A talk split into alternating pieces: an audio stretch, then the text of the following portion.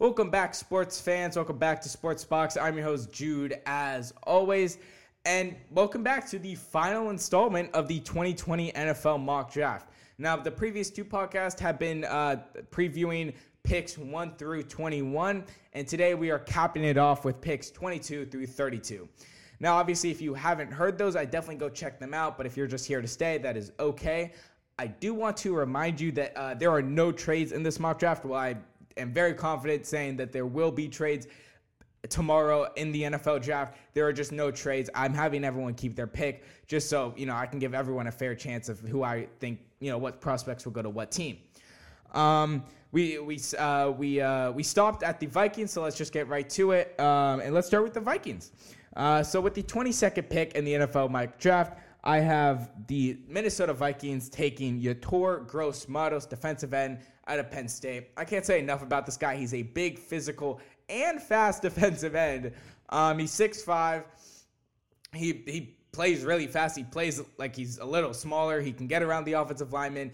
He had 17.5 sacks, three, uh, 35 tackles for loss, and two years as a starter at Penn State. I think this would just be a great addition to defense. Not much more to say. Obviously, matching him up with Danielle Hunter is just, I think that's the perfect combination for them.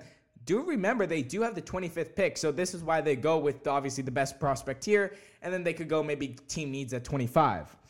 With the 23rd pick, I have the New England Patriots taking maybe future Gronk, uh, Cole Kmet, tight end out of Notre Dame.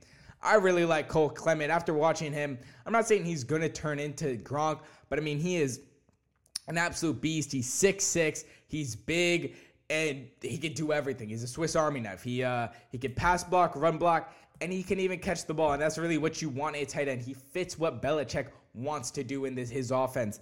Um, obviously, I think they need to add another passing option to, or a passing threat to this offense. Obviously, they did lose Rob Gronkowski a few years ago. He didn't, he wasn't really the same at the end towards his years, and they've always been flipping between receivers. And now that Brady's gone, they're really going to have to find another target for whoever the quarterback might be, like a Jarrett Stidham, or maybe they find somebody in the draft. But they were really going to need another option in the passing game. And like I said, he could do run and passing block, which is another, you know, an upside. Um, with the 24th pick, I'm going to go with the Saints. Uh, well, the Saints have the 24th pick. And I'm going to go with the Saints taking Patrick Queen, linebacker out of LSU.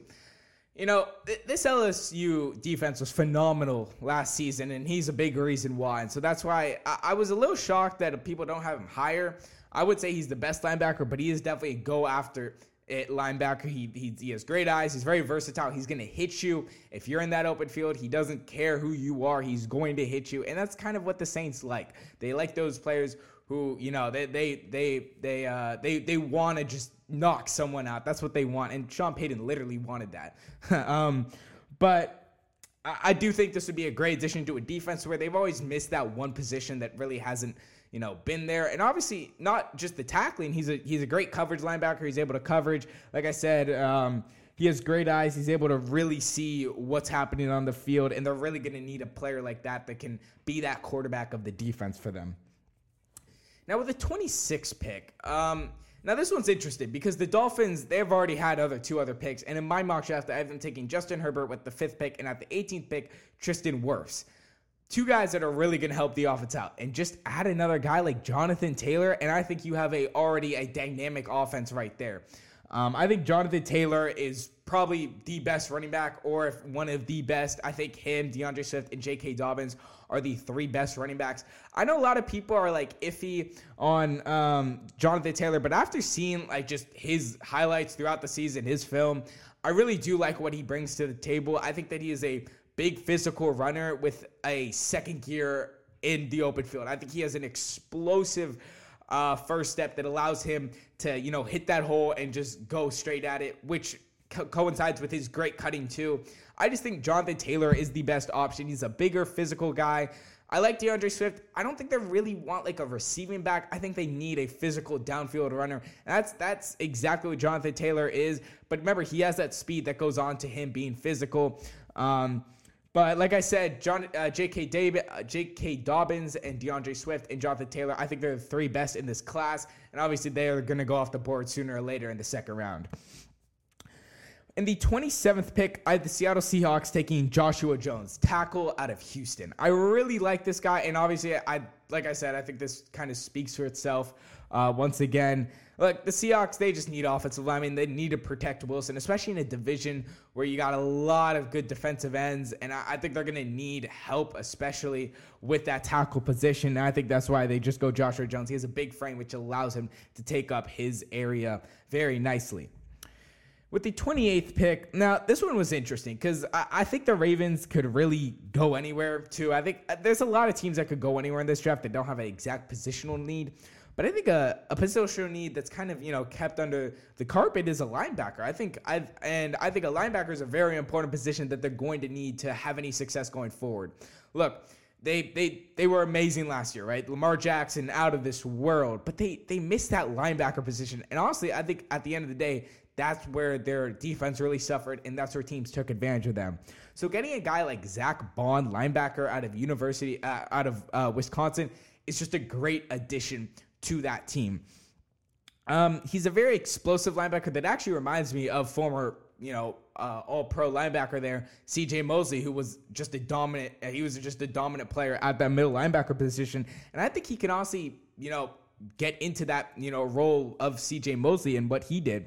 Um, he has the speed, just besides his uh, explosiveness, uh, the line of scrimmage. I think he has the speed to be able to cover those fast running backs, those big tight ends. I think he's really a versatile player in all aspects of the game, and I think that it would be a great addition to this defense that already suffers enough at the middle linebacker position. With the 29th pick, I'm going to have the Tennessee Titans take Austin Jackson, offensive tackle out of USC. This is another one that just speaks for itself. I think that you lose Jack Conklin, probably one of the best tackles in the game you, are going to have to find a replacement. And, and this is the perfect situation. You're at 29. You don't have to trade up. And I think he's going to be there. He's going to be right at your lap at 29. You could take him. And there you go. You got another solid offensive tackle. Now, is he going to be Jack Conklin first year? No, I don't think he will. But he can blend into that type. Um, he has a great frame. He's a great run blocking tackle who I think they really need, especially with obviously we saw what Derrick Henry did in the postseason, where they love to just run Derrick Henry. They're going to need another tackle that helps in the run game. Uh, and he's also a good pass blocker, but run game is where he really specializes in. With the 30th pick, I have the Packers taking Brandon Aiyuk, and he's a name that um, has kind of popped up recently and some mock drafts. He's a prospect that's kind of on the rise. And I, I really like what I saw. You know, I was kind of like, who is this guy? And then I saw what he did, and I was very impressed. I really like what he's able to do. He's not like a he's not a speed demon like a Henry Ruggs, and obviously I don't think the Packers would go in that direction. Personally, I like they I think they like their bigger receivers who still have speed, and that's exactly what Brandon Aiyuk is. He's only six six, but he has he's he's capable of doing those go up and get their passes from Aaron Rodgers. I think Aaron Rodgers would love a guy like this. And honestly, I mean, under Davante Adams, you can learn a lot, and he could possibly become that next Davante Adams for them. And his footwork, he has great footwork, which allows for separation so fast off the line, and he's able to get wide open and score many touchdowns for Arizona State when he was there. With the 31st pick, I have the 49ers taking Trevon Diggs, cornerback out of Alabama. I just have to say, uh, before we wrap all this up, I love this cornerback class this year. I think it is a phenomenal class. I think it is so deep that there are guys going in the third round who are going to be great cornerbacks in the NFL. I really do like it. And I think Trevon Diggs is one of those guys that is really good. Um, he's a big cornerback. He's 6'1. Um, he definitely uses his size to his advantage. He's able to body receivers when he needs to. Obviously, not with the pass interference, but he's able to really body receivers when he needs to. Remember, I mean, he's in a division where they went up against some tough guys. I mean, they went up against LSU. He had to play Justin Jefferson. He had to play a few other guys, and you know he, he did what he had to do. He had to he did his job. Um, uh, and I think the biggest thing I noticed about him is he's able to adjust to the ball, which goes with his great eyes. I think there's a few plays where you could see him. He really is able to adjust to the ball. He's able to move quickly and take that interception or fumble and just return it to the house. He's definitely a guy the 49ers need on that defense, especially with already a great front seven, they could just add another good cornerback to that defense. And last but not least, is uh, Super Bowl champions, the Kansas City Chiefs. I have them taking Cesar Ru- Ruiz, uh, center out of Michigan. I, don't see him as a day one starter. I don't know how long it'll take him to start, but I think this is a solid center for the future for them. Honestly, this team is so complete. They don't really have any holes. I mean, they, they just have they have the MVP. They have one of the best receivers, or the fastest receiver. And personally, I think this would just be a, a, you know, add another good center and you're good. I mean, I, I really don't really need to explain this pick. Anyway, guys, thank you so much for being along for the ride for all three podcasts. And I want to thank all of you for listening. Um, obviously, I will have a podcast, maybe a draft recap, but I will definitely get into the Brady Gronk situation. Well, not really situation, but the uh, the brothership coming back together, or they re, uh, they are having a reunion in Tampa Bay. I really do. I'll get more into it later. Um, but anyway, guys, thank you so much for joining me on today's podcast. And as always, I'm your host, Jude, signing off.